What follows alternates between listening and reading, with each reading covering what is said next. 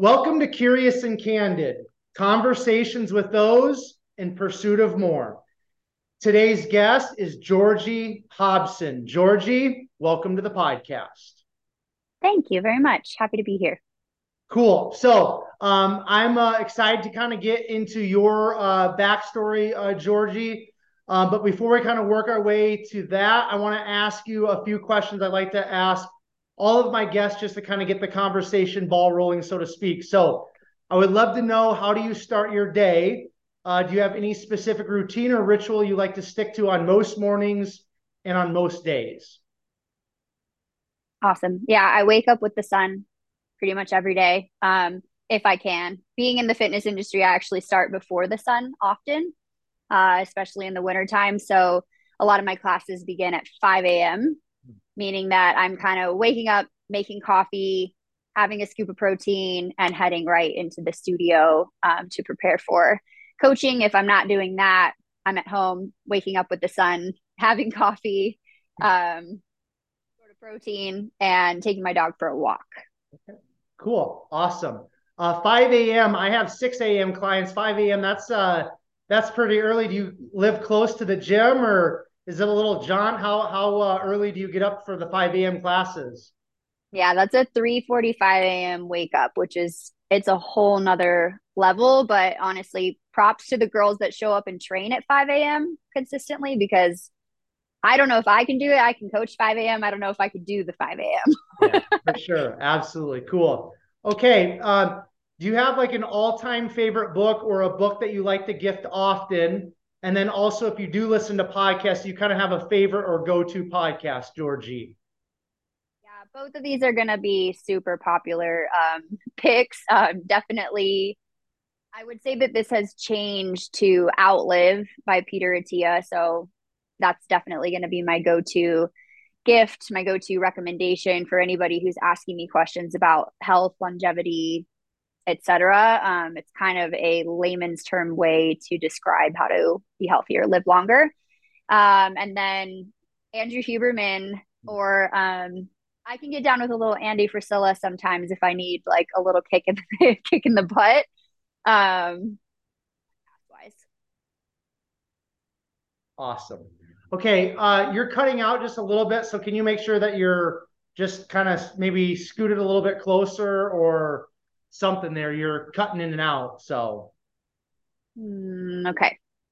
So yeah, Does that just, sound better? Yeah, that that sounds good for the moment, but sometimes when you were just uh, you know, talking, it, it kind of cuts out. So uh, just try to maybe stay a little bit closer to your screen there, Jorgi.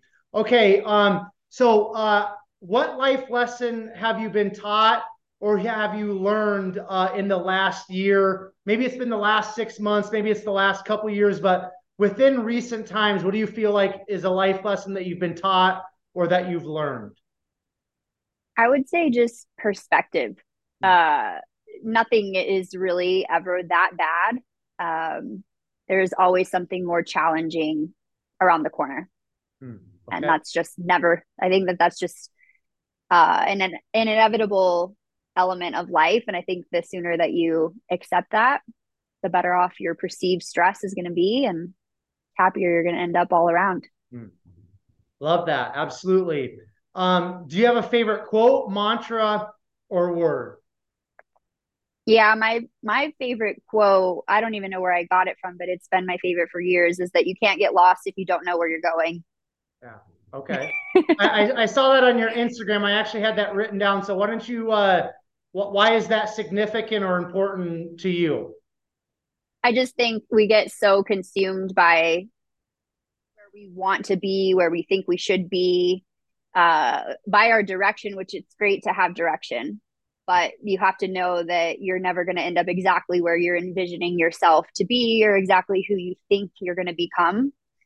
And the more you're just kind of along for the ride and knowing you don't know where all of this ends, um, again, the happier and less stressed you're going to be. Yeah. Do you feel like too, Jorgi, maybe that uh, kind of like having that mentality of that quote, it kind of like quote unquote uh, takes off some of the pressure that maybe some of us that are like very driven, very focused, very disciplined, very goal oriented, very like type A. Do you feel like having that mentality or adopting that type of a mentality with that quote uh, maybe like relieves a little bit of that pressure or stress that maybe some of us put on ourselves? For sure. I think there's a good balance between uh, expectation of the self and that you have so many things out of your control. Hmm. Okay. Cool. And just kind of finding that sweet balance. So that's a good way to put it. Okay, cool. Um, all right. So why don't you talk a little bit about uh, your childhood? Where did you grow up? What was life like for you when you were younger? Um, just you know, did you play sports? Were you an active uh, individual growing up? Any siblings? Uh, paint that picture of your childhood for us a little bit, Jorgi, please. For sure. Uh, I grew up in a small town in New Mexico. I am the oldest daughter to young parents, um, 18 year old when they had me. Uh, my dad was in the army. We ended up in back in the town where my mom was from, Las Cruces, and I started swimming at the age of nine. I swam competitively through uh, college, so I retired when I was 22. So swimming was pretty much the only thing I did. um, if you if you know swimmers or you've been around the sport of swimming, you know that it's a two a day, every day kind of sport. Saturday mornings are like these epic four hour long practices. Hmm. Um, not much time to do anything else, and I definitely dove into specializing in swimming. Hmm. Um, I have two little brothers. They also swam as well, although they were not as fond of it as I was. They were kind of forced into it because it was convenient for my parents would like pick up, drop off, all that kind of stuff. Um, um okay, can you uh, maybe just take out your uh, AirPods, please? Because they're you keep cutting out again. So, and this has yeah. happened before, and when the guests took out their uh, AirPods, it it was just fine. So.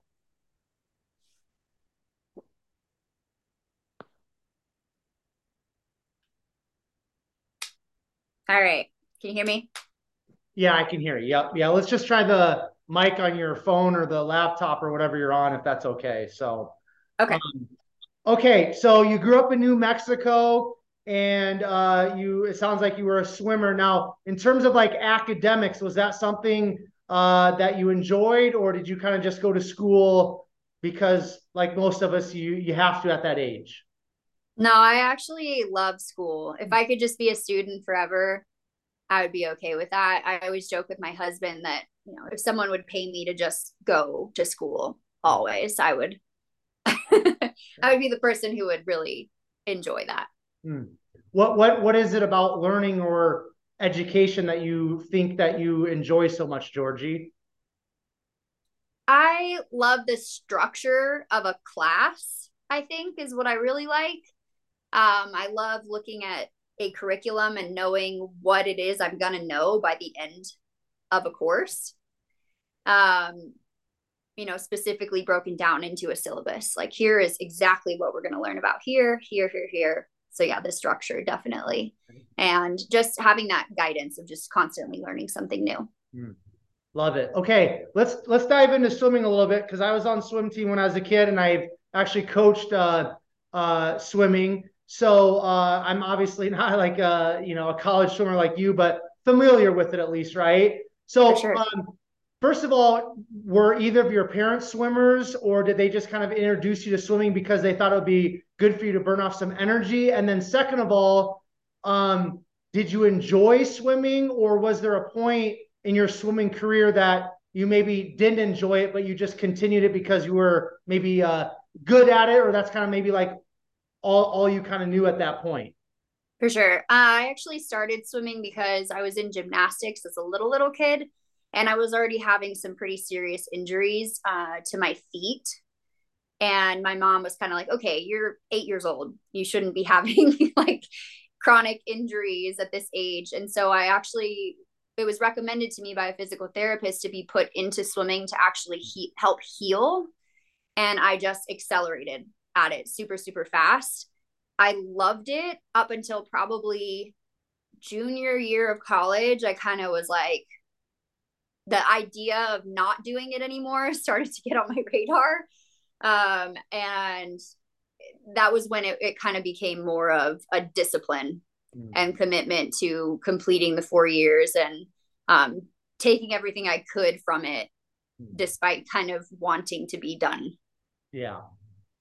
Um, what what what do you feel like? Uh, obviously, within sport, there's a lot of lessons to be learned and and a lot of just learning in general, especially when you're younger. So, in terms of swimming, what do you feel like was the the the the greatest like positive takeaway or learning experience that you went through during your swimming career, Jorgi? Yeah, I think time management is hmm. a skill that comes away with you from any sport, but swimming in particular, because like I said, there's just so much time spent training for it, all of the things that go with recovery, um, especially especially in college. You've got required study hall hours you've got uh 5 a.m wake ups and in college that's not a fun or easy thing to do um yeah i think just time management being able to kind of put all of your eggs into their baskets and know how to distribute your energy without letting anything fail hmm. and so then kind of the the the flip side of that coin is what do you feel like was like the most negative aspect of swimming for all of those years for you personally I think that because I I've now landed in the fitness industry, what I've noticed is it took me a long time to build up my agility on land, um, which sounds funky, but I, if you uh, you know swimmers, you were a swimmer, your footwork can be really lacking. Uh, your proprioception on land can be lacking and that took me a while to build up and actually the only thing that helped me or the thing that helped me the most was doing some boxing and getting familiar with the connection of my feet to my hands on the earth. Okay cool. That's interesting. Um okay now you mentioned that your parents were very young when they had you. Was there any uh um uh i mean obviously when you have i can't even imagine i'm in my 30s i can't imagine having a child of my own uh, as a teenager. But you know, was that was was it a, a did you have a good upbringing or was it kind of like uh, was there uh, some negativity because your parents were obviously still kids and they're trying to figure their lives out and then they have a child? Like what was the dynamics like for you at home? Was it was it hard? Was it a struggle? You know did they do a great job for their age? Talk about that if you don't mind please. Yeah um you know i think my parents probably had a lot of hard times uh, but they made a they did a really good job at not letting me and my brothers know okay. uh, i don't remember conflict at home i don't remember not i don't remember feeling like i didn't have everything that i needed hmm. uh, somehow they made it happen and to this day i don't know how especially now that i'm an adult.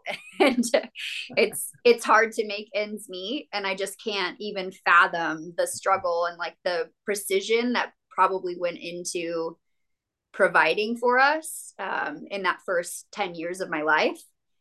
Um, but yeah i mean they i had a, a wonderful childhood. Um, and i think the biggest thing that it taught me was that living small is there's nothing wrong with that.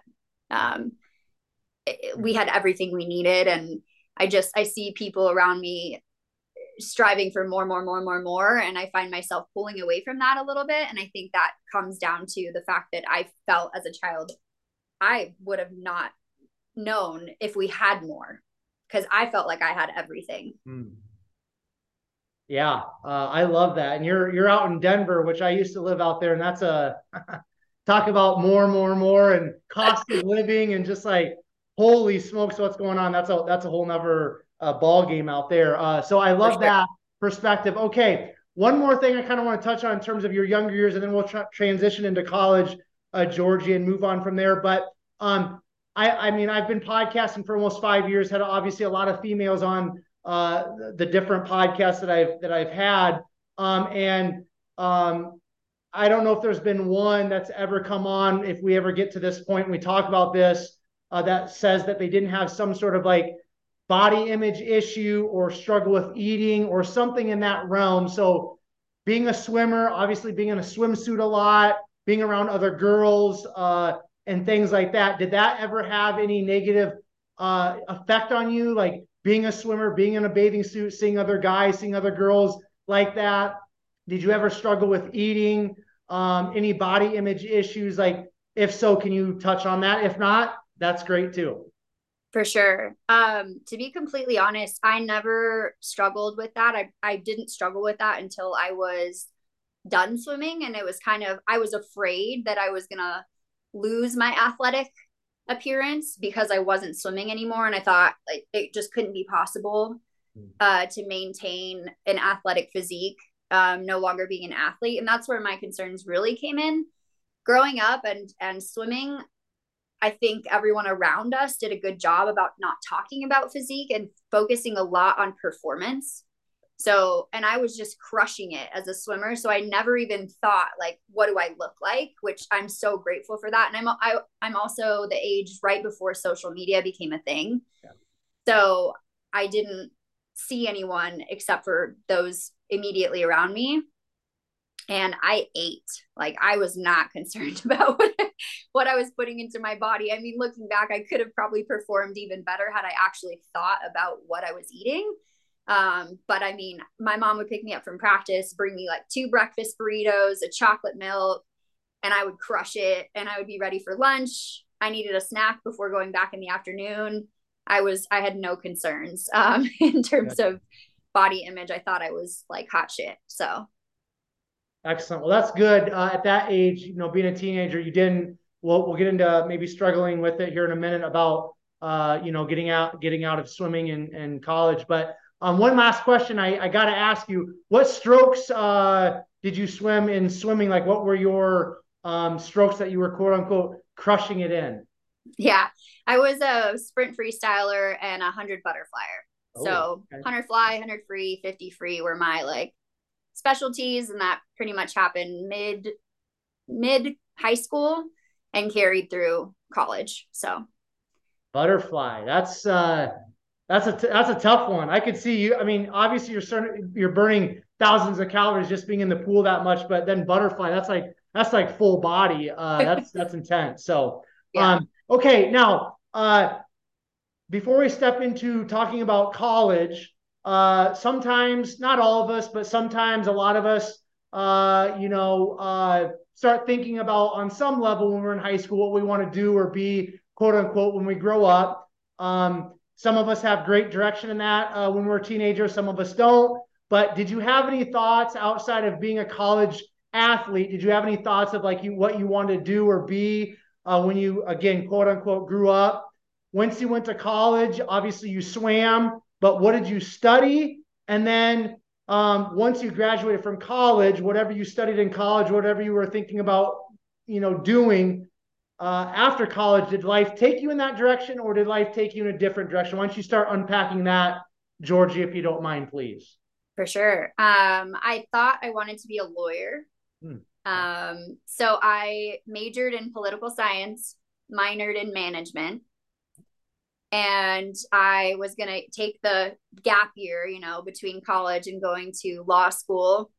And uh, I studied for the LSAT, took the LSAT. I did fine. I don't remember what good score even is now because that was 10 plus years ago. Um, took the test and was like, yeah, okay, I'm going to start applying to schools. And this was right around the time when I had just graduated college and I was going through this transition of how do I maintain this athletic ability through my 20s, through my 30s, and so on. And that was a huge priority of mine, which kind of ties into um, back to college and swimming. Being a sprinter, strength training is super important. Mm. Um, being strong, being powerful. So I had a great relationship with my strength coach at the University of New Mexico and uh, he got me to a point where when I was starting to burn out in swimming, I was like, oh, well, I just won't swim today. I'll just go do strength. I'll just do more strength training. He was kind of like, come, right, right. Like I can come in for another session. Um, so he taught me a lot. I started getting really into strength training at this time when I was studying and taking the LSAT. And then I had a friend of mine, her name was Mallory, and she's like, Hey, you would actually be a really good personal trainer. And I'm like, okay, like I could do that on the side, like while I'm in law school or whatever. And uh, that's kind of how that began. And then I I had a an interview which they I don't remember as part of this program where if you're pre-law, you try to find out, you know, what type of law you would want to get into, etc. And every conversation I had with a lawyer, they told me, don't be a lawyer. they were basically like, hey, like, do you enjoy life? do you want to have time? Okay, don't be a lawyer. and I was like, okay, wow, you know, um, cool. Cause I was already starting to get kind of on the fence, which happens, as we know. Um, so that quickly evolved into me doing, I did an, a master's program with Concordia online in human performance. Um, and that just kind of led me in a completely different direction. This was around the age of 24. Okay. Okay. Now, one quick step backward before we uh, move forward. Um, how, how did how did becoming a or why did you want to uh, initially become a lawyer? Like, how did that kind of get ingrained in your your brain, so to speak? I honestly have no idea. I think someone else probably told me that I would make a good lawyer. Okay. Um, maybe just by the way I argued, or I don't know, something like that. and I just thought, like, oh yeah, I would be a pretty good lawyer. And honestly, like looking back, I probably could have been a great lawyer, but I wouldn't have been living the life that I yeah. love living. So right, right, okay. Now, um, in terms of like personal training and fitness, um, I know you said you had a great relationship with your strength coach at uh, the University of New Mexico, but before college and before your experience with the strength and conditioning coach at your college, did were you ever exposed to like um, the fitness industry or uh, you know um, personal training or or anything like that outside of like for athletics or or not?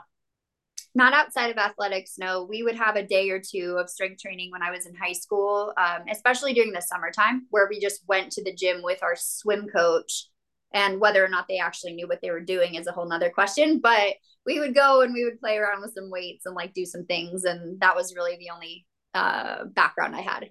Okay cool. Okay now i want to touch on uh, what we uh, mentioned a little bit earlier. So um, you're done with swimming, and then you said that's kind of when you started struggling with wanting to keep your athletic build and, and maybe your a little bit of your body image. So would you kind of walk us through um, you know, I know it's been a while ago, but like what was your mindset, you know, finishing up with with college swimming? You've been a swimmer your entire life for the most part, an athlete. So, what were those thoughts that you were kind of having at that time when you're done swimming about your body image, wanting to keep your athletic build, probably not wanting to put on weight because that's what you know a lot of times uh, people think about getting, uh, you know, uh, putting putting on that extra weight. So, would you walk us through kind of your mindset and some of those thoughts that you were having, and then how did you kind of shift your mindset, or or how did you kind of work through that or break through that? And how long did it kind of take you? Because sometimes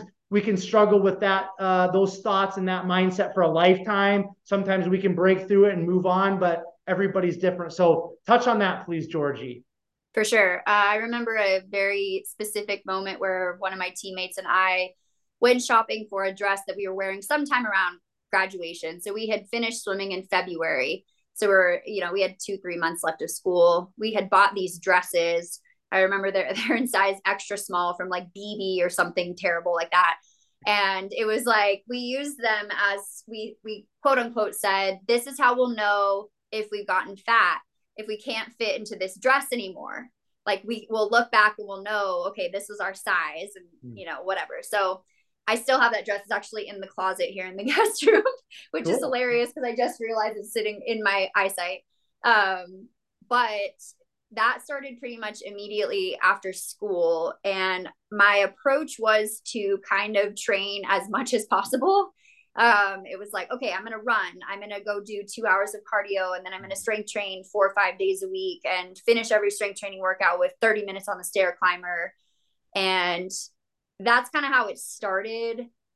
I got into following actual strength training programs after that, which was a little bit helpful because I was getting really strong um, stronger than I was even as a swimmer because it's just a, a level of fatigue that you no longer have. Um, so I was able to see real strength gains.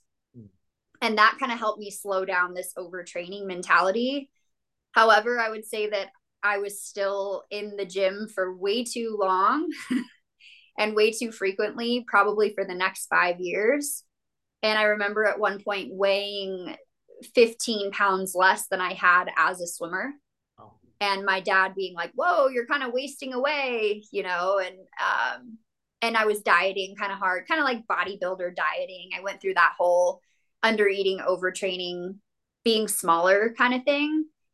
And I didn't get out of that until moving to Colorado in 2018. Um, when I started training a lot less and eating more for performance. So, not thinking about eating so small, mm-hmm. focusing on eating for nutrition, uh, not being hungry all the time, but feeling satisfied from every meal.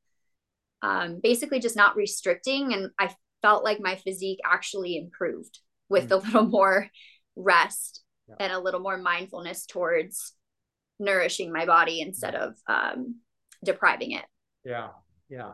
Okay. Um, now, when you were uh, 15 pounds lighter than you were when you were a swimmer, uh, did you how how did that like with your when you when you saw when you looked at yourself in the mirror? Okay, because I come from a bodybuilding background and I'm I've had a bodybuilding podcast, so I'm very familiar with all that.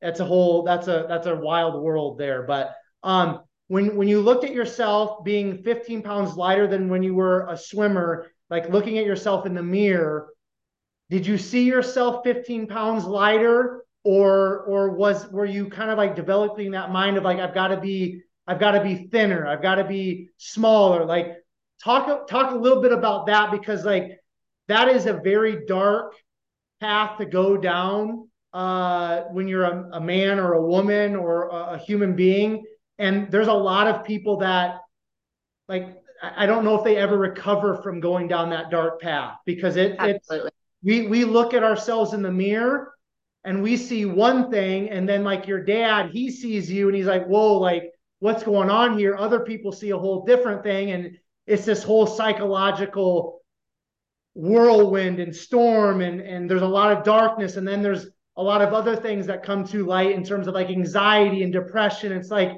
it's it's it's it's a dark path. It's a dark hole. I've been there. I've talked to a lot of people that have been there did you ever go through that?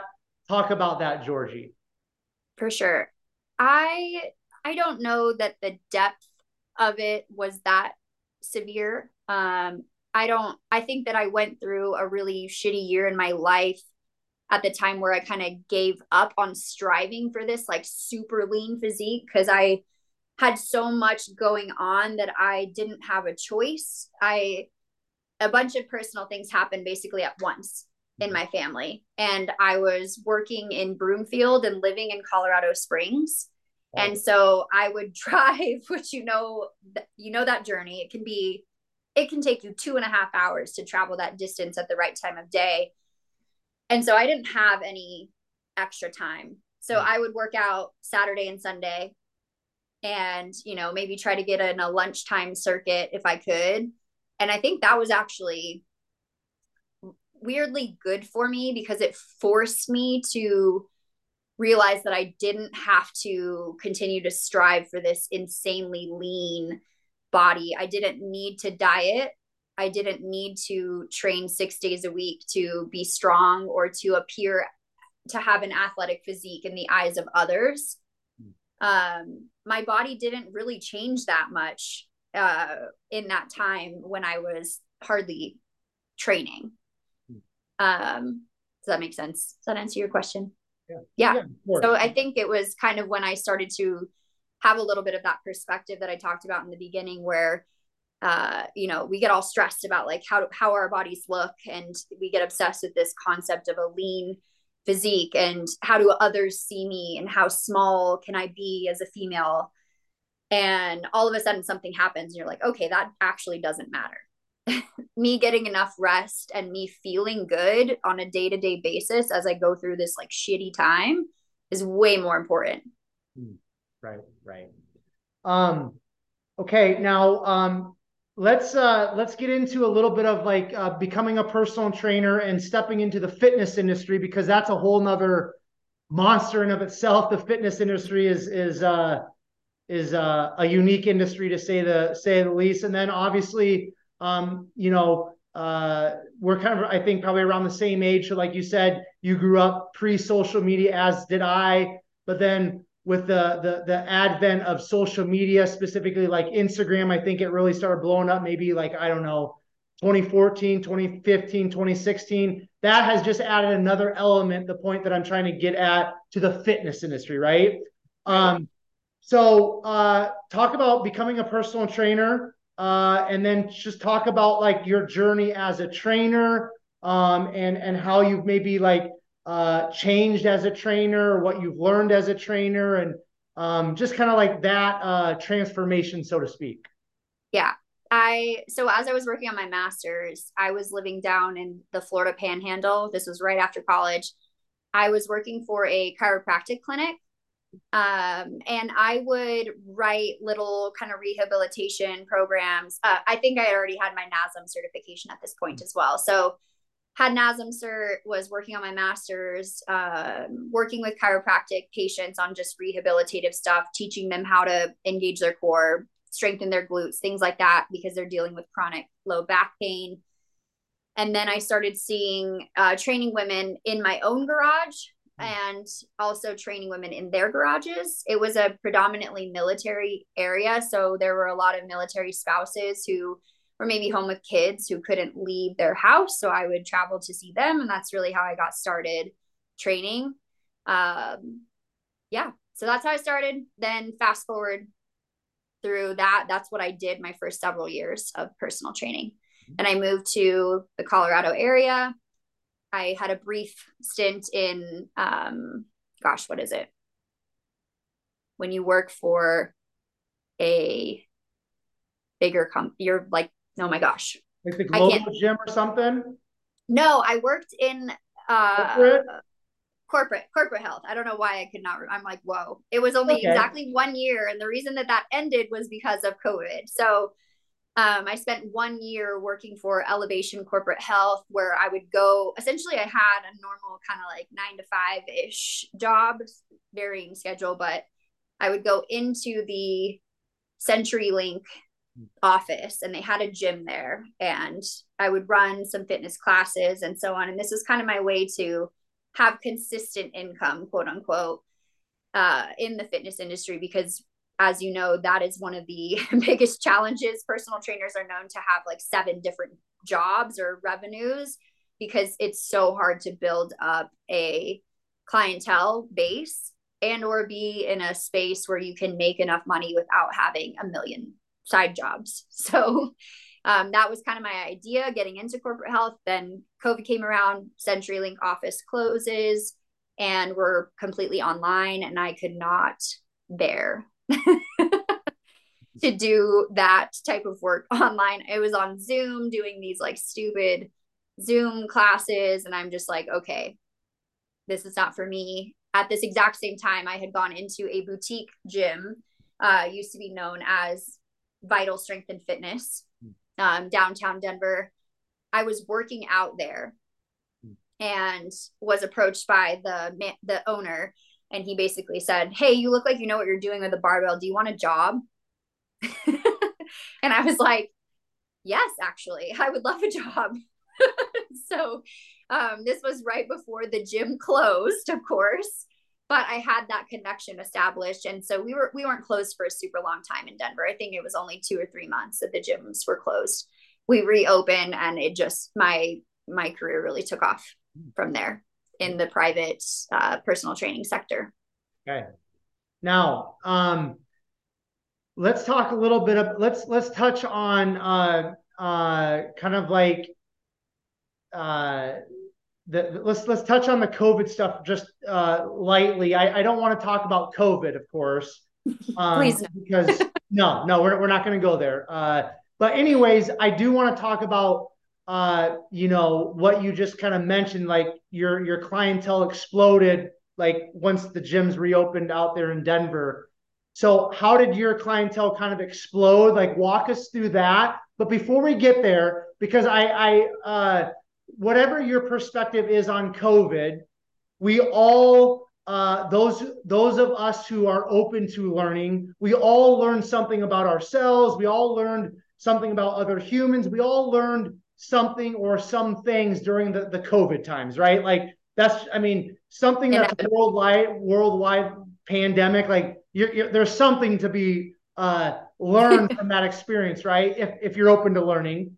So, what did you kind of learn personally not that you didn't like doing the like the, the zoom stuff we already touched on that not not like professionally but personally what did you learn about yourself or what did you learn just in general about humans or life during that time? And then why did your uh, fitness career your training career your clientele explode um, after the gyms opened back up in denver? Yeah. I mean, I think short answer is I learned that I am not a human that thrives without human to human interaction. I had a roommate at the time and she was awesome. We entertained each other the best that we could.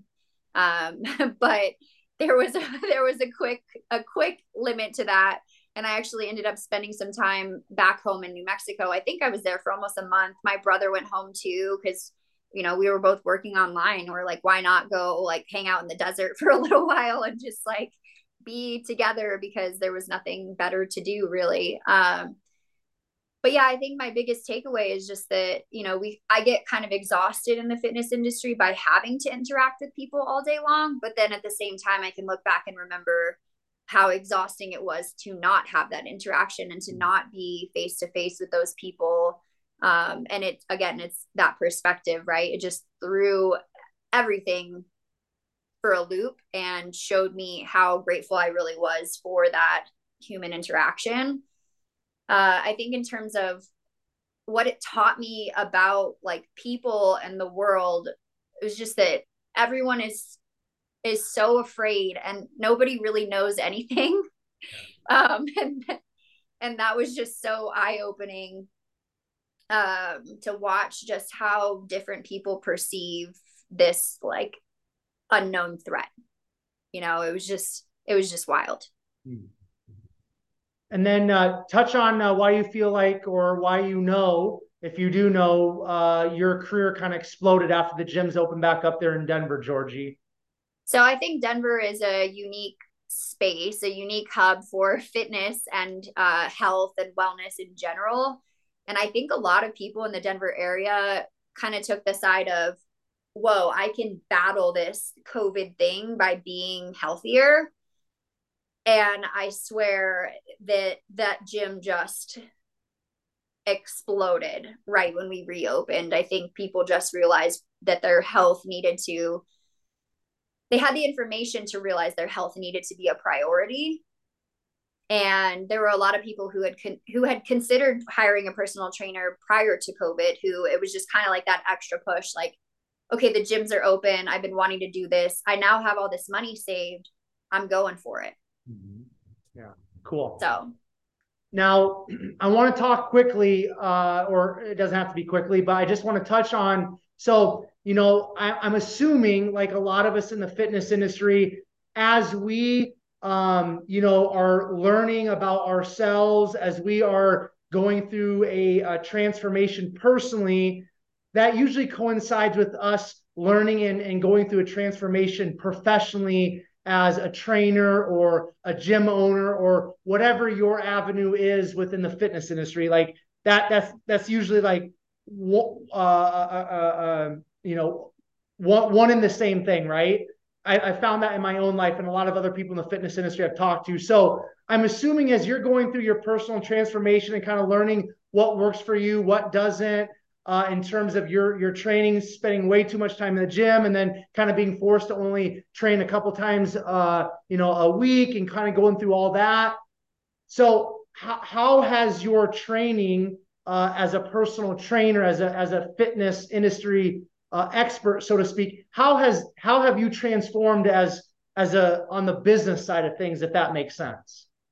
Yeah, definitely. I think that that's kind of a twofold thing. I think learning how to sell the value of mm. personal training is something that I've mastered, uh, and that take that was part of that evolution. You know, making people see personal training as an investment in their life. Um, and even if they train with you for two years and they get really good, you know, they have really good form, they they know how to put together a workout and they decide not to continue, to me that's still a win because I just taught someone a skill that they can utilize for the rest of their life. And so that's really how I view it. Um, and then on the other side, more of the science side of training, is that the simpler you keep your programming for the gen pop, the better. Um, and just get people strong first and understanding how to move and stop making it so fancy and complex and just stick to the foundation and people are going to get so much more from it and be injury proof and under and, and feel good. And as a result they're going to do it for a longer period of time. And just just stop making it so complicated.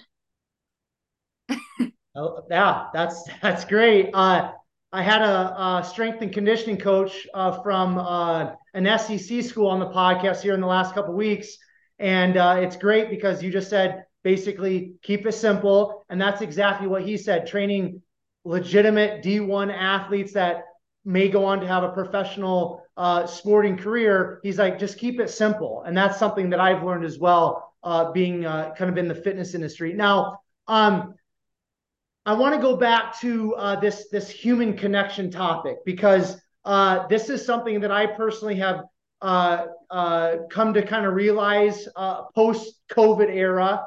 So I've done, you know, I currently own a gym. I do in person personal training. I did uh, in-person personal training uh, at an Anytime Fitness in a suburb of Denver when I was out there. Had a lot of experience with in-person personal training, and I I enjoy it. I love it. I I I, I want nothing to do just like you. No, I'm not doing anything behind the screen. I'm not doing any Zoom stuff. That's not me. I want to be in person, feeling that person's energy, making eye contact. And so what I've kind of like learned post COVID, and I feel like uh, is going to be important for those of us who are in the fitness industry that are trainers that are doing personal training. I, I really feel like we're going to see a, a, a greater need and explosion of people wanting in person, whether it's personal training one on one, group training, uh, in person group classes, whatever. But I feel like not just you and myself and people in the fitness industry, but that mankind as a whole post COVID realizes the importance of in person human connection.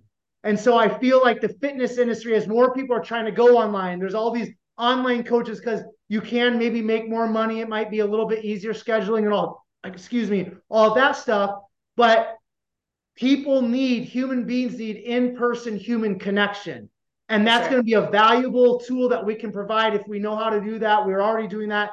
Would you touch on that? Do you feel like we're going to see more people wanting in-person classes, personal training as we move forward uh, within fitness, within kind of the, the gym scene. Yeah, for sure. I think that we're only seeing the start of that. I think we're just now seeing kind of this evolution of the remote work environment and people are starting to pull back away from that and realize like you were just saying, just being in front of people is a critical piece of being a human. And I think that Kalo, where I'm now uh, working, which is a women's only strength training facility, we do small group and personal training.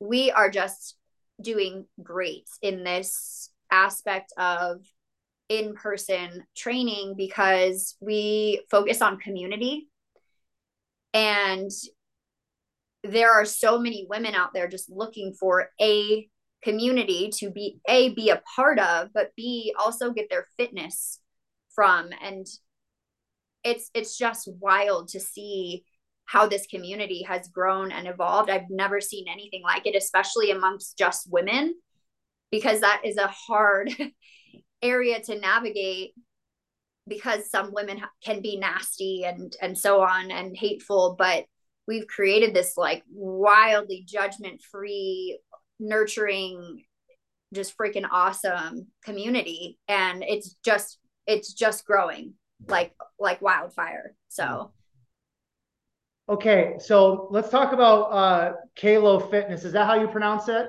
Yep. Kalo. Okay, cool. So uh uh now with Kalo Fitness, you just said it's it's it's it's uh, all uh, ladies. So when um, let's let's just talk about like when you have a like a, a new member or a, a new lady that you know wants to check out a class and and and all that stuff. Like when they're coming to you guys and they're you know you, you're getting to know them maybe they join or however you guys do all that stuff they they become a part of your community let's let's leave it at that and they start opening up and, and and sharing maybe their story with you or the other trainers the other ladies there like are you kind of seeing some similarities of some of the needs that these ladies are um, looking for or that they have uh, when they come to this Kalo fitness community and if so what are some of those needs? What are those similarities that the ladies are um, sharing with you guys? Yeah, I would say 100%. We get a ton of women who they're really driven women who have kids, businesses, so on. They're so freaking busy and they've been working out, you know, a lot, most of them, but they're doing these really high intensity or moderate intensity rather uh, classes, right? Where they've, no one's taught them how to move. They're going and they're burning calories, but they end up feeling like shit because they're, they're just overdoing it. Their adrenals are just constantly going, going, going, going, going because they're going from this moderate intensity workout where they're like doing sprints and a bunch of just garbage mm-hmm. strength training. And then they're moving into take getting their kids to school and then they're going to work and they're picking up their kids and then they're making dinner and then they're doing bedtime and they're doing sports and they're doing all these things and they're just going all day so i i would say women come to us like hey why am i exercising and i feel so terrible or i can't stop gaining weight or i can't i seem like i can't get control of my stress or of my life you know and that's where kalo is like way different is we actually focus on finding that or per- encouraging that balance mm-hmm. um, in the life and making it more of a lifestyle of training and not just show up and get your ass kicked and then be on your way. Um, it's a much deeper connection than that. We go as far as training people to control their stress response. So at the end of every workout, we actually focus on just breathing for like three mm. minutes. Love that. And sending them out of the door in a state of calm and like being proud of themselves for having shown up and worked and worked out, but feeling this sense of ease in the mind and the body and knowing they can control that with their mind and their breath anytime they want. Hmm. So it kind of sounds like you guys are taking a holistic approach to how you are um, training these ladies that come through your door. Is that fair to say? For sure. And we try to find this awesome balance of discipline within the strength, right? You know, because there's a difference between being soft and saying, like, oh, I don't really feel like doing anything today. And I don't want to move heavy weight today. And being like, okay, well, you're going to and then at the end of the workout we're going to give you the room to breathe and mm. calm down and you know try to find that balance of you can still show up and work hard even if you don't quote unquote feel like it and you can still leave here feeling good even though you came in feeling tired right okay so when a lady comes through your guys' doors walk us through um, what that looks like in terms of how you welcome them. And and and uh, you know, I, I know some of the ladies that I mean, I know uh, the co-founder Jordan. She's been on a previous podcast that I had. Um, I know, uh, I believe uh, Jen from Just Be Kitchen uh, is a member there. She does workouts there. I've seen her post some stuff about Kalo on her Instagram. She's been on my podcast in the past.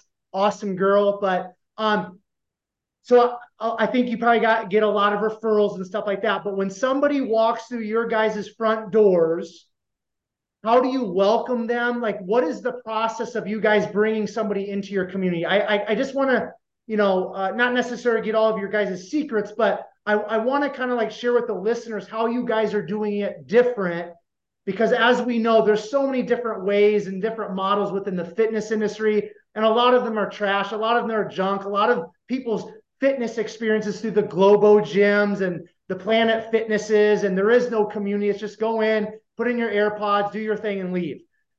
But the focus of Kalo and kind of like this conversation is this this community aspect and human connection. So how do you guys welcome uh, somebody uh, into your community when they walk through the door? Can you kind of walk us through that process so that we can kind of at least get a glimpse of how you guys are doing it different from other um, gyms? For sure. Uh, we actually require a consultation before becoming a client. So we do that for a couple of reasons. Uh, one, to increase buy in between the client and our studio because we want people to come and stay a while. Hmm. We want to have the opportunity to actually impact their life. And if people are not ready for that commitment, we're not ready for them because the time that we invest in each individual is uh, is very unique and we don't want people who are going to come and train for three months and try to lose some weight or something and then just kind of fall off the map so we actually require that they have a consultation with either jordan or nicole um, the two owners. And following eh, during that consultation they discuss things of you know why why kalo why strength training um, a little bit about their background a little bit about their their life um, their schedule areas that they know they need to improve in or they want guidance in. Um, and we just kind of ask them are you are you ready to commit you know we prefer twice a week in the studio but even if they can only make it consistently once a week you know it's we're still making a difference um, in that aspect. So after the consultation whole group get or all the coaches get an email with a breakdown about this person. So you know who they are what they've been doing what injury they might be struggling with. Maybe they're six months postpartum and they're really trying to get a workout routine going again from baby maybe they used to work out a lot and then they just hit a wall and didn't do anything for two years. We get all of that background information via email as a coach. Yeah. and from there they spend at least four sessions in private training with just any of the coaches where we make sure that they understand how to move. Mm-hmm. some people think they do and they don't and we spend some time refining them. So maybe that ends up being eight sessions 12 sessions whatever that is all we do in that time is focus on teaching them foundational movement patterns and making sure that they are at a base level of strength and movement where they can move into a group and not be overwhelmed mm. and feel like they don't know what's going on mm.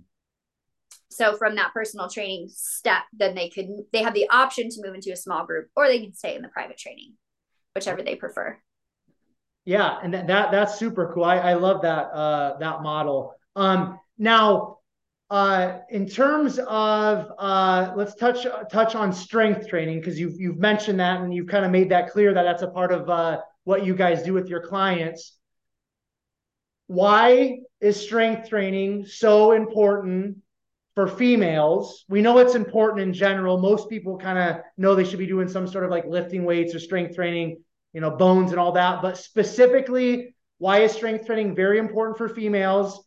And why do you guys feel like that needs to be incorporated in your personal training sessions, your class sessions, every time that you do it? Like, why is that a big part of Kalo fitness? Yeah, so I think that a couple different ways to answer that. But number one, we chose well, okay, not we, because I wasn't part of the foundation, but knowing the owners personally, we chose to focus on strength because that is an area that is lacking for females specifically.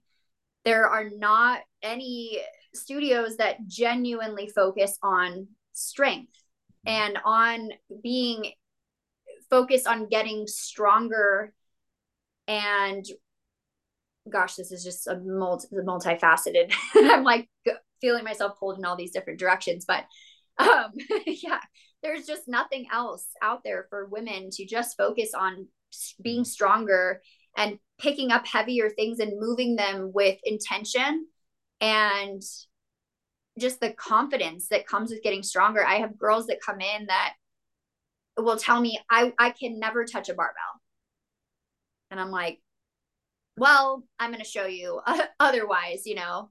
And of course, we start with kettlebell dumbbell, but then, you know, they get that bar on their back and they do, mm. you know, 10, 10 reps of a back squat with just the bar. And it's just mm. like mind blowing the transformation that occurs for that female when she realizes how mm. capable she is. And that translates into so many areas of their lives in ways that I didn't even know were possible until working with just women. Um, and just the excitement that comes from, you know, I was in my basement the other day and I needed to pick up this box, you know, full of whatever supplies. And I didn't have to ask my husband to come down and get it for me. I just picked it up and I carried it up the stairs. Or, you know, I could grab something from up high and I was able to like lower it down. And it's it's wild just like the little things that that these women notice just from being stronger but i think that another huge component is with pre and postpartum women um, with low back pain pain in general uh, core strength. I've seen women come in who've had multiple children and they're just in so much pain and getting stronger with i mean within a month they feel better. It's like all of these pains that they have have gone away and it's because they've just been doing cardio or moderate intensity and it's instantly with with becoming stronger and moving with intention they suddenly are pain free and that's where i just i can't get enough is just when women come in and they're like you know i've had back pain for 5 years I can't do a deadlift. I can't do this. I can't do that because of my back pain.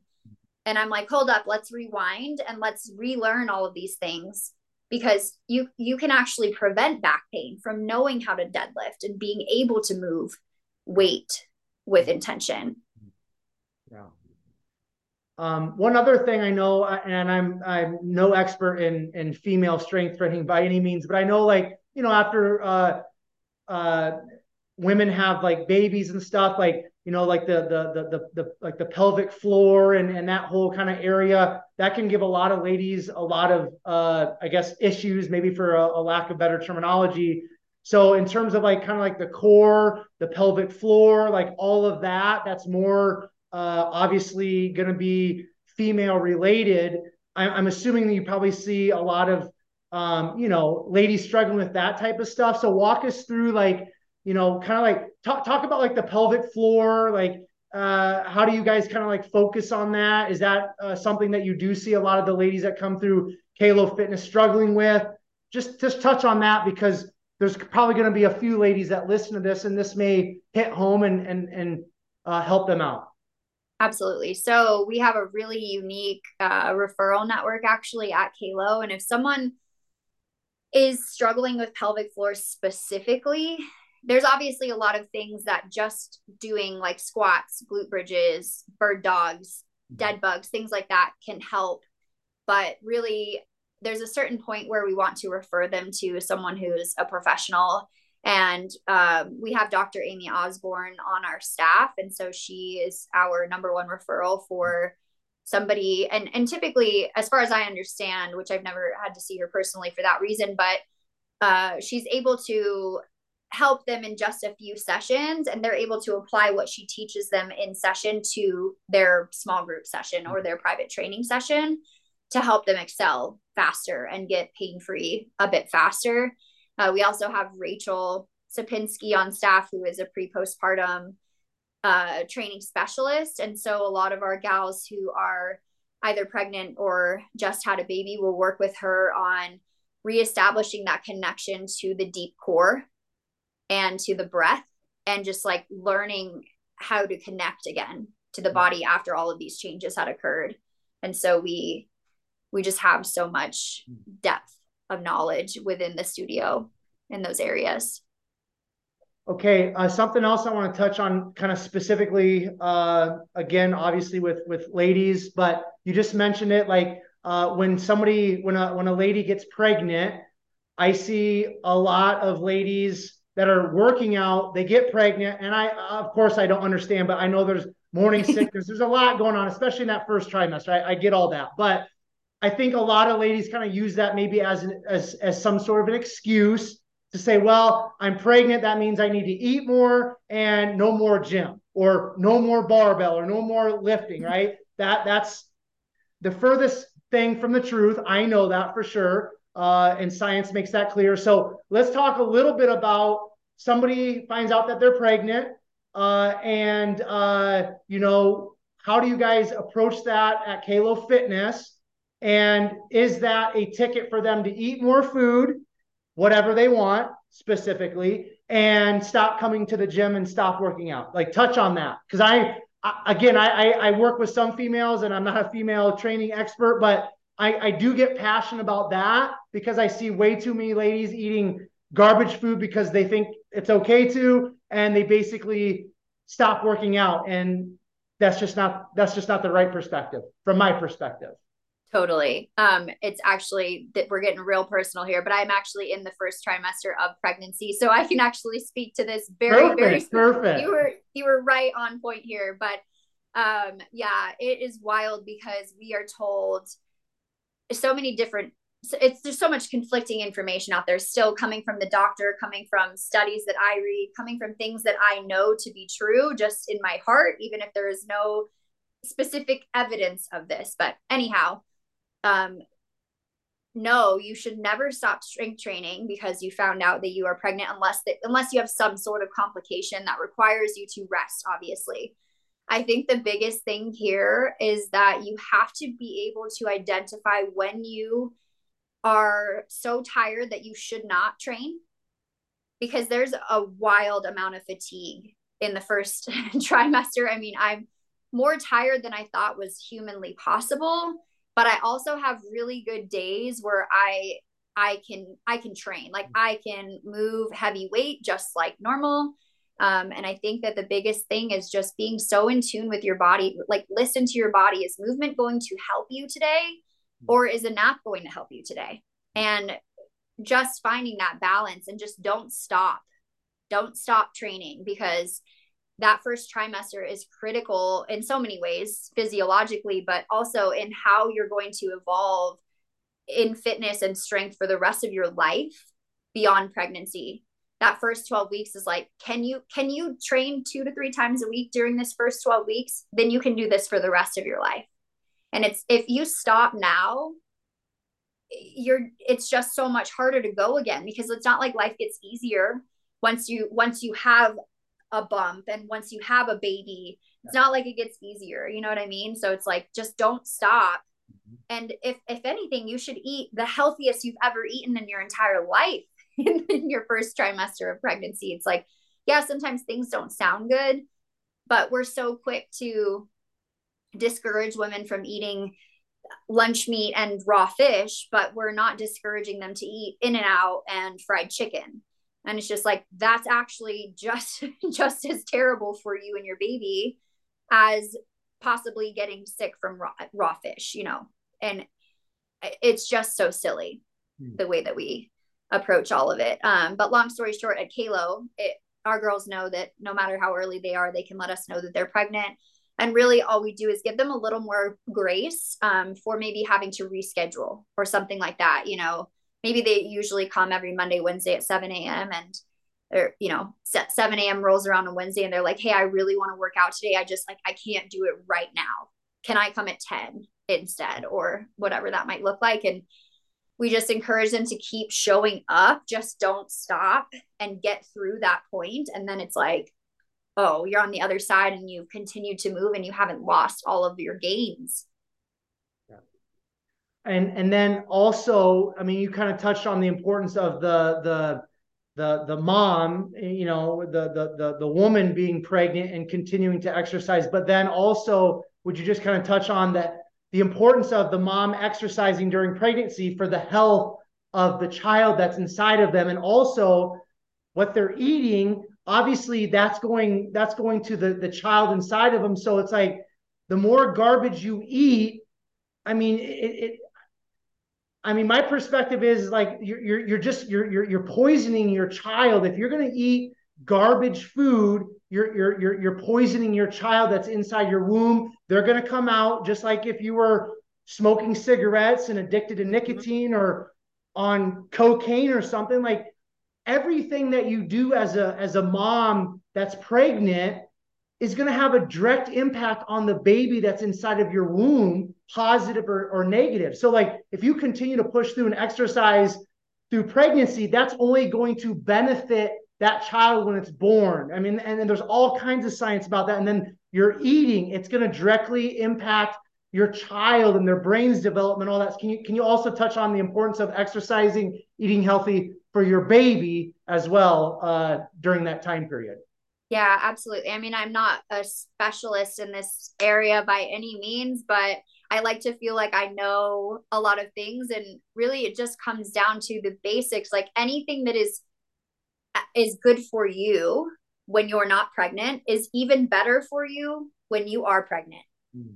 I mean in terms of blood flow for the baby, nutrients for the baby. It's it's just like you said, and this goes like super deep for me. I think that a lot of the issues we have in the world start in the womb mm. and you have so much responsibility as a pregnant woman you're literally creating the future and you just you can't be selfish and succumb to a sedentary lifestyle and a lack of nutrient dense food and let yourself be filled with chemicals and garbage and things because we're all we're all wondering why is the world so terrible right now? You know mm-hmm. why are all these awful things happening? And it's like it comes all the way back to this. And i just believe that at such a deep level mm. that all of these changes in the world are, are, are have already begun in that first 12 weeks in the womb. And it's just I, I don't know. I just get like super crazy about this. It's just such a big responsibility to be a pregnant woman and i take it very very seriously. And you don't feel like eating things that are good all the time and but you just do it. Because you're going to create a healthy child who is intelligent and active and just this wonderful person who's going to ch- change the world literally the more disciplined you can be with yourself while you're pregnant. Mm. yes absolutely. Um okay i want to i want to touch on another topic uh that is um you know important to me to touch on within fitness and and and and all of that. And and you kind of mentioned it earlier with your own story Jorgi is like, you know, you were going to the gym uh, all kinds of uh, you know times throughout the week. Like you were you were overtrained. That's what you you you in essence said.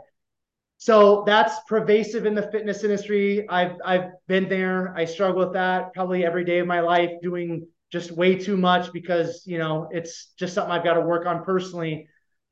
But um, female specific, what are some signs? I know uh, ladies can lose their period. That's like a, a huge sign of overtraining, uh, you know, specifically again for, for the ladies. But what are some other signs that a female is more than likely doing way too much uh, in the gym, uh, probably under eating, and they need to kind of take a time out and take a step back and uh, reprioritize or re-examine their training, their eating, their lifestyle? Absolutely. Um, I would say weight gain, unexplainable weight gain. Maybe you haven't changed anything in your routine, in, in your way of eating, and you're just gaining weight. Uh, chronic fatigue, and and this can even be like you can't sleep well, um, and that's going to tie in mostly to under eating is going to impact your sleep a lot. But being unable to sleep, chronic fatigue, you leave a workout feeling like trash instead of feeling rejuvenated. Um, exercise should be 99% of the time you should leave a workout feeling better than when you came in not feeling like trash. Um, and leaving a workout feeling completely tanked like you need to go take a nap is not a good sign. Um, chronic like injury or soreness also not a good thing. Um, and just like lack of drive hmm. to if you feel like every workout you're having to force yourself to go and just like get started it just really shouldn't be like that you should have some sort of enthusiasm towards getting to do your workout, getting to move. Uh, if you don't, it's an indication that you might be doing it too much. You might be taking it a little bit too seriously, and maybe you need to replace one of your days of training with an, a nice outdoor walk, um, something where you don't feel so much pressure to perform and and be so regimented. And then also, uh, I know digestive issues can be a huge sign of overtraining. Is that something? Because you know you hear a lot about digestive issues just in general, kind of in fitness. Um, it's kind of coming to the light more. Do you have a lot of the ladies there at Kalo Fitness that um, open up and talk about maybe some digestive issues, or do you guys not see that as much in your community? Uh, we see a lot, a lot of digestive issues. I don't know if they're related to overtraining or just um, life yeah. life stress in general. I with women specifically when we get stressed our digestive system just kind of like shits the bed. And uh, that's another thing that dr amy osborne is awesome for. Um, i've gone to her personally. I'm like okay i've got this this going on. Like what does this mean? And she's like okay well we need to look at x y and z and take a couple steps deeper into like the gut microbiome and figure out what what is it in our stress, our training, or our diet that is creating these digestive ailments that we are seeing. And that our girls are not afraid to bring anything up to us. And and that's part of this community is they'll talk about it with the other girls in the group. They'll talk about it with us. They're not afraid to uh, talk about anything that they have going on that they know shouldn't be and try to find a, a person to find a solution yeah. on that with. Okay. Um, so you're kind of, I would say, in a unique uh, situation with Kalo Fitness because, like you've mentioned, and we we've talked about, it's it's all it's all ladies, right? I'm assuming in your fitness uh, experience and being a personal trainer, like you've you've trained guys, um, and just like myself, I, I I train ladies, I train guys. Now, from your perspective, do you do you enjoy um, or, or let let me let me ask this or word it this way because I, I, guess what I want to get from you, Jorgi, is like I know for me, uh, you know, like I may prefer training a, a, a male or a female for whatever reasons, right? Or I I specifically enjoy training youth way more than I enjoy training adults.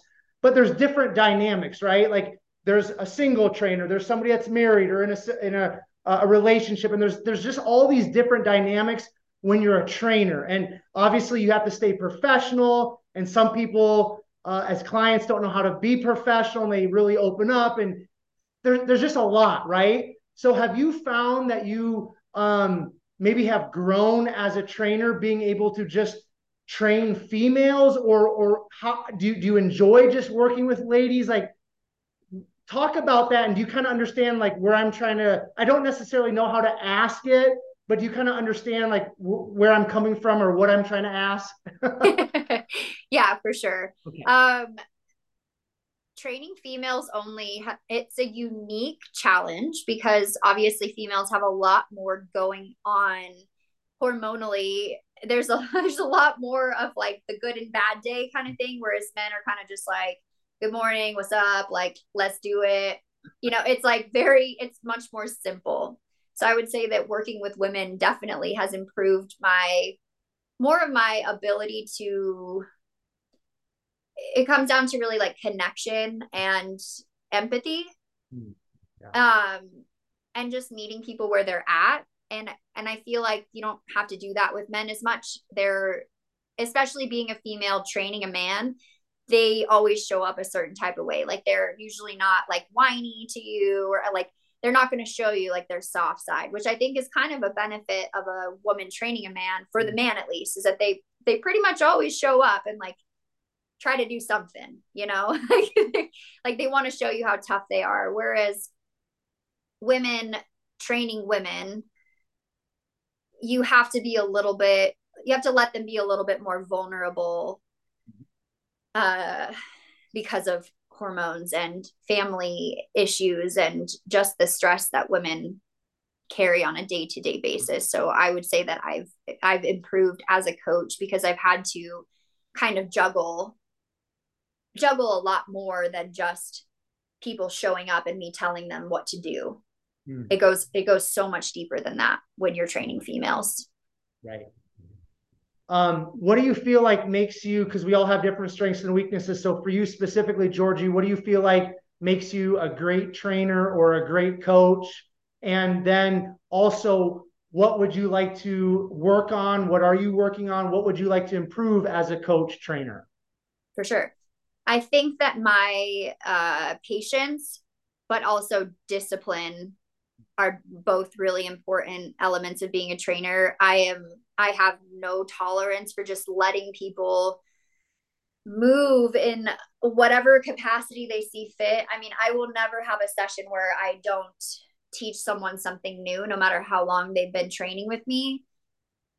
I just I want people to master movement and I will not stop until they are a master of movement themselves and that just comes to being disciplined and committed to the cause like i i will not let poor form be in my presence um, and that's just that's a strength of mine um, is just attention to detail and then gosh i forgot what i said oh patience because not everybody has that mindset of they don't they don't show up every day thinking I want to work hard. I am committed. I want to improve today. I've I've literally had a client that I asked like, "Do you she accomplished something that she thought she couldn't do and I said, "Wow, like doesn't that feel so good? Like you did something that you said you couldn't do." And she was kind of like, "No, not really."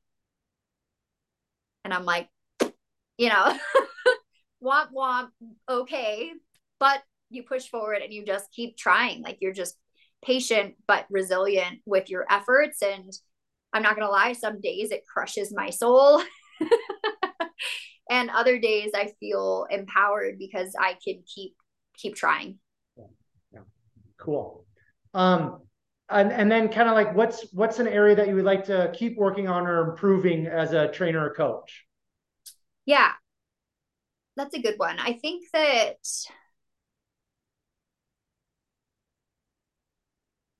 I would love to continue to refine my knowledge in the pre and postpartum realm. Um, it's something that we're passionate about at Kalo, but I feel like I can bring more to the table in terms of the why with women. Um, and I would love to refine that specifically.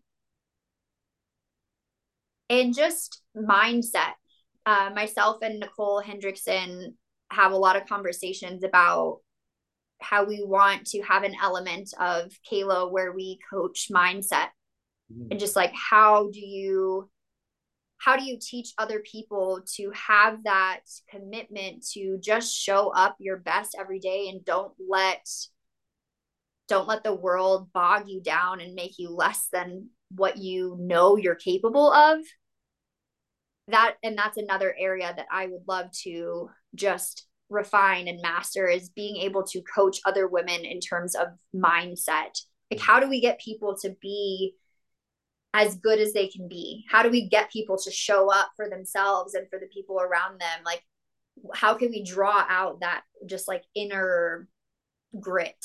Hmm. Um, and that's something that I would love to get more into, especially as I get older. I'm not going to be in the studio forever and that is something that i feel really strongly about and i would love to take that in some sort of direction business wise mm, cool. Okay so you just said you're not going to be in the studio forever. So do you have kind of like a long-term vision of what you would like to do? Obviously you're you're you're a mom. You're going to have that little baby at some point. That's going to change the game uh, on some uh, levels but what what's kind of like the long term vision professionally that you have at least as we're having this conversation uh, today? Yeah. Um, another conversation that I've had with Jordan and Nicole at Kalo. Um, obviously, I'm not the owner, but they do look out for me in terms of what my future looks like because no personal trainer wants to be in session forever. And we realize that that does come to an end, um, or at least it starts to minimize as we age.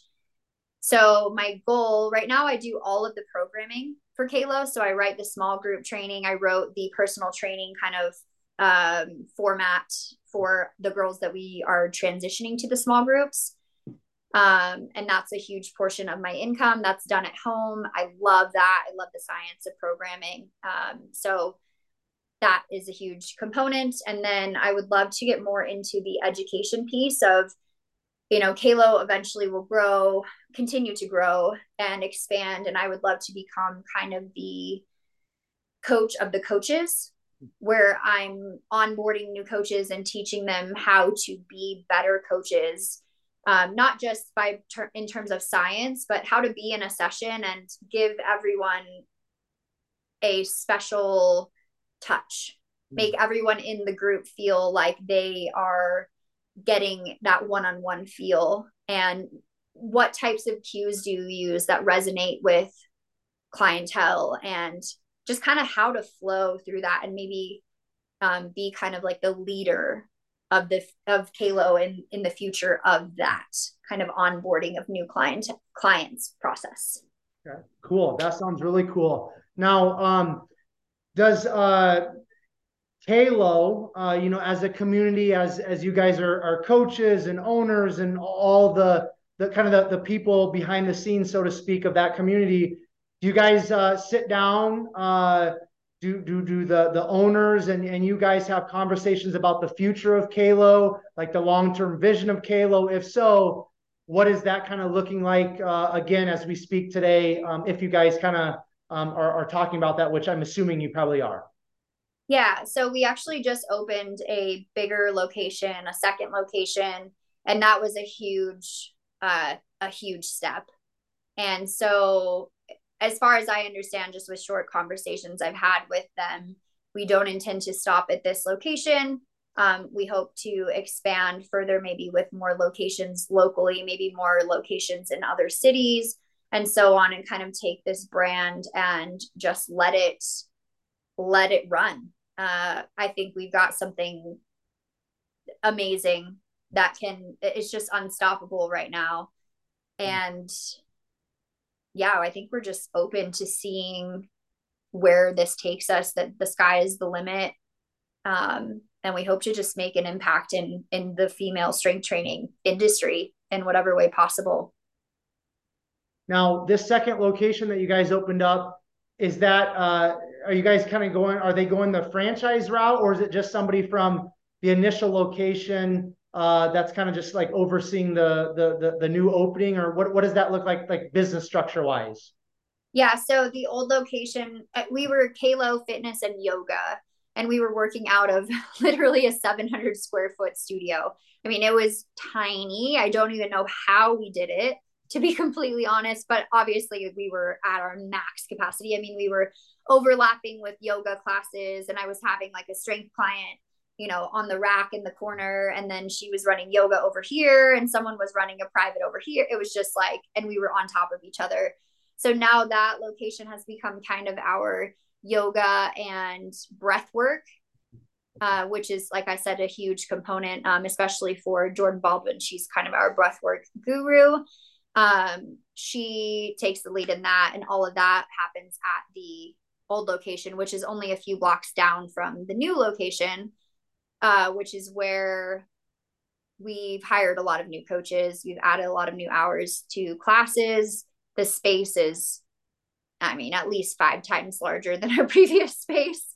And we have also added the uh, a sauna and an ice sauna and ice component to that new studio as well. Cool. Okay. Um, any uh, any are there any? I got to ask this. Are there any dudes that have any uh, affiliation or anything with Kalo Fitness, or is it all ladies? It is genuinely all ladies, other than all of our awesome husbands who like help build things and move yeah. things and you know all of the behind the scenes type cool. of stuff. But yeah, all the hikes are ladies. We do let men come to a lot of our breathwork events. That is one thing that we open the doors to men. Excellent. Love it. Okay, we're gonna wrap up here. Um, let's uh let's kind of finish up with um you mentioned uh you know uh where you're at right now, where you'd like to kind of go professionally. Uh and then you know being a coach, being a trainer, who who have been maybe some of your uh, influences within the fitness industry, whether that's you know listening to their podcast, you know, you know, following them on YouTube or Instagram, or maybe you've actually hired your own coach. Uh, like, you know, who's kind of been like your mentor or mentors? Have you hired coaches at any time, whether for your own fitness or for the business side of things? Like, just talk about the importance, if you feel like it's important, for a coach or a trainer to have their own coach or trainer, what have you. For sure. I think every person I've ever worked for has had a huge influence on who I've become as a trainer and has been a mentor to me in the time that I spent underneath them. And I'm and I mean that genuinely every single person that I've ever worked under has changed my coaching style, my perspective on coaching in some unique way.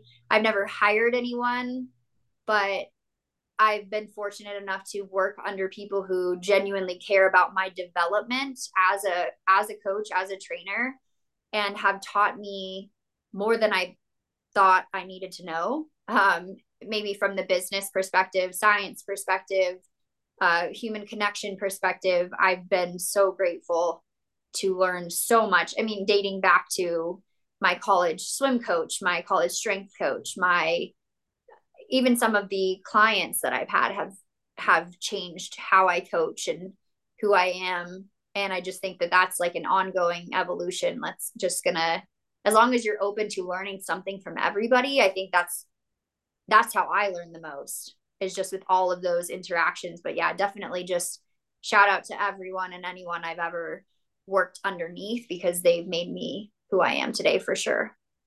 How, do, how does your uh, you you are uh, it's you're married right? Your husband? Yeah. What's his what's his first name? His first name is Matt. Matt. So how has uh, Matt uh, kind of how, how does he balance you out? How does he kind of help you as you know uh, in the personal side or the professional side? Like talk about that relationship because obviously that's going to be a very important relationship i'm assuming in your life now and going forward so how does matt kind of like um, you know, uh, balance you out or kind of help you in, in your personal pursuits? Yeah, for sure. Um, we actually met working at the same gym. He used to be a personal trainer too.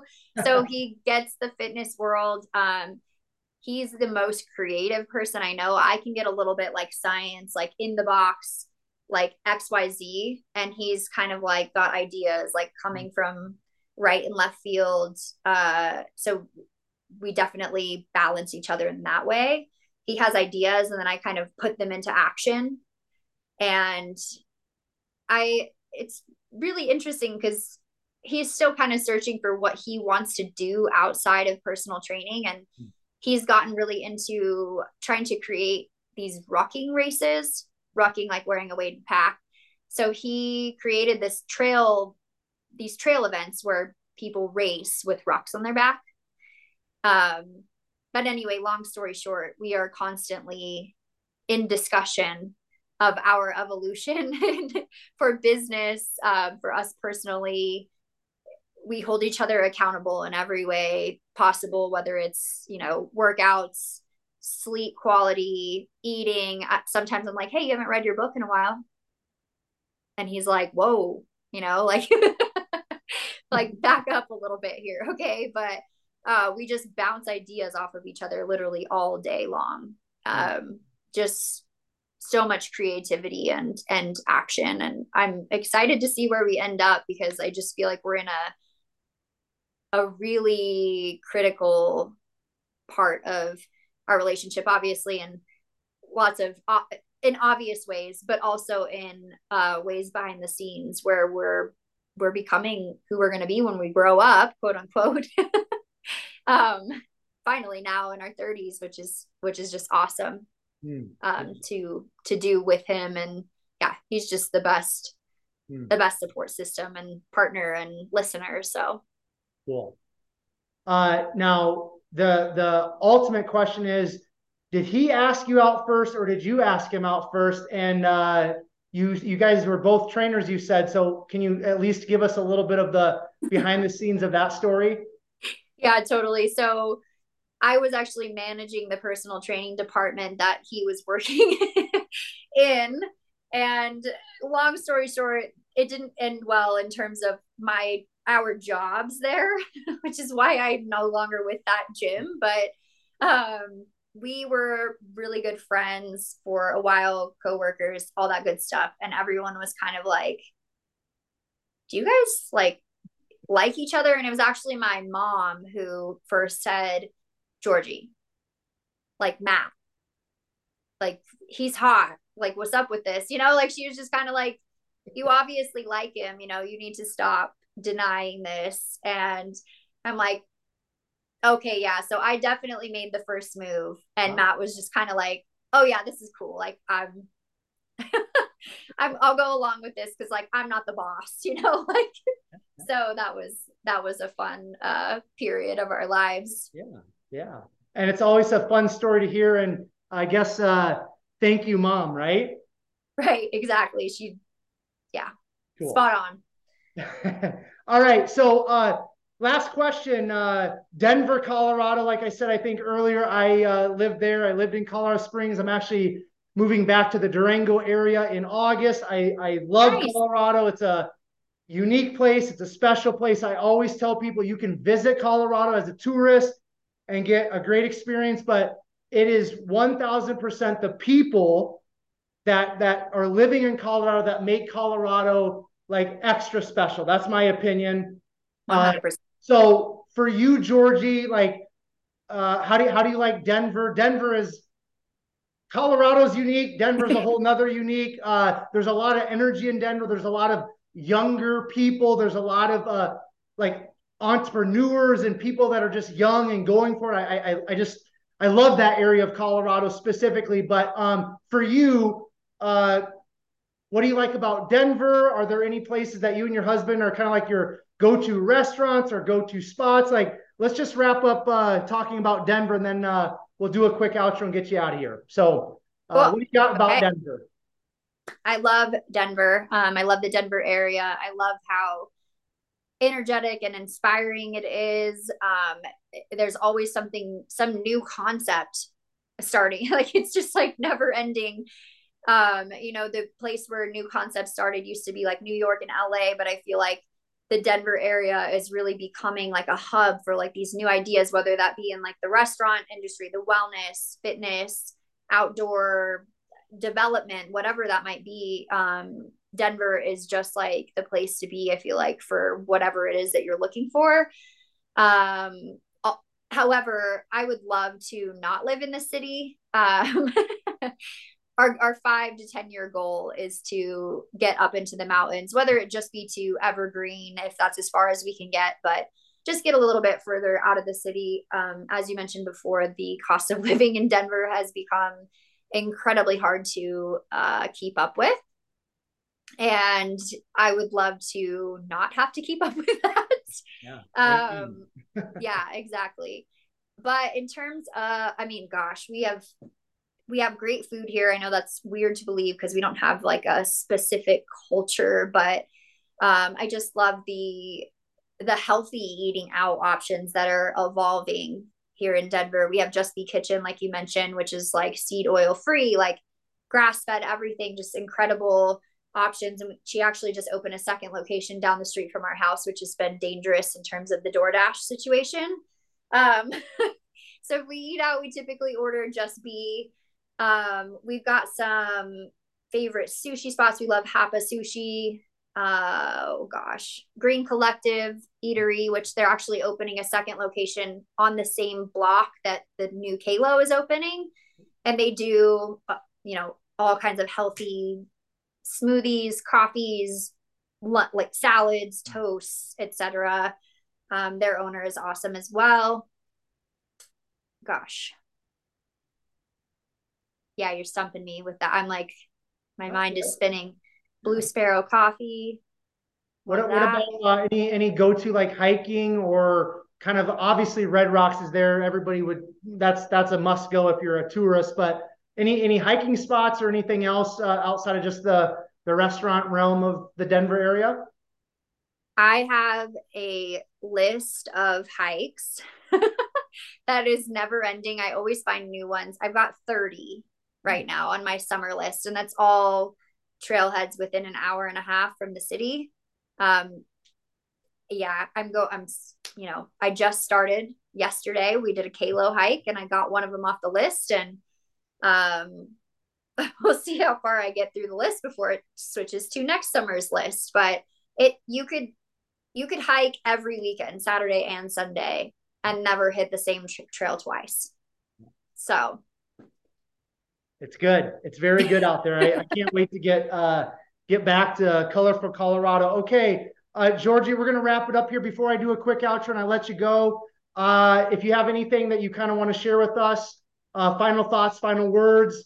Um, if somebody's listening to this, they're out in the Denver area and they haven't heard of Kalo Fitness, and obviously if they're uh, a lady and they want to check you guys out, would you just kind of give like uh, the location, the website, wherever they can find out more information? I know there's also Instagram and all that. Um, if you would like people to know your personal Instagram, you can give us that. But uh, whatever you'd like to kind of share with us in closing, why don't you uh, go ahead and do that, and then I'll do a quick outro, and that'll uh, that'll wrap up our conversation.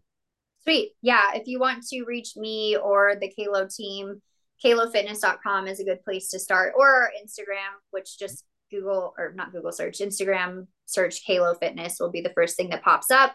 Um, you will quickly find my personal Instagram. If you go to the Kalo Instagram, um, I will be recently tagged in something or other. Um, yeah, start that consultation process. If you want to come to me directly for a consultation, that works as well. And that's that. Okay, cool. Uh, I'm going to do a quick outro and then I'll let you go. But uh, I just want to say thank you so much, Jorgi, for coming on and sharing your story and uh, some of your your life experiences. Okay. Yeah, thank you for having me. You're very welcome. All of you who are tuning into another episode of Curious and Candid podcast, I just want to say uh, thank you so very much. I appreciate all of you.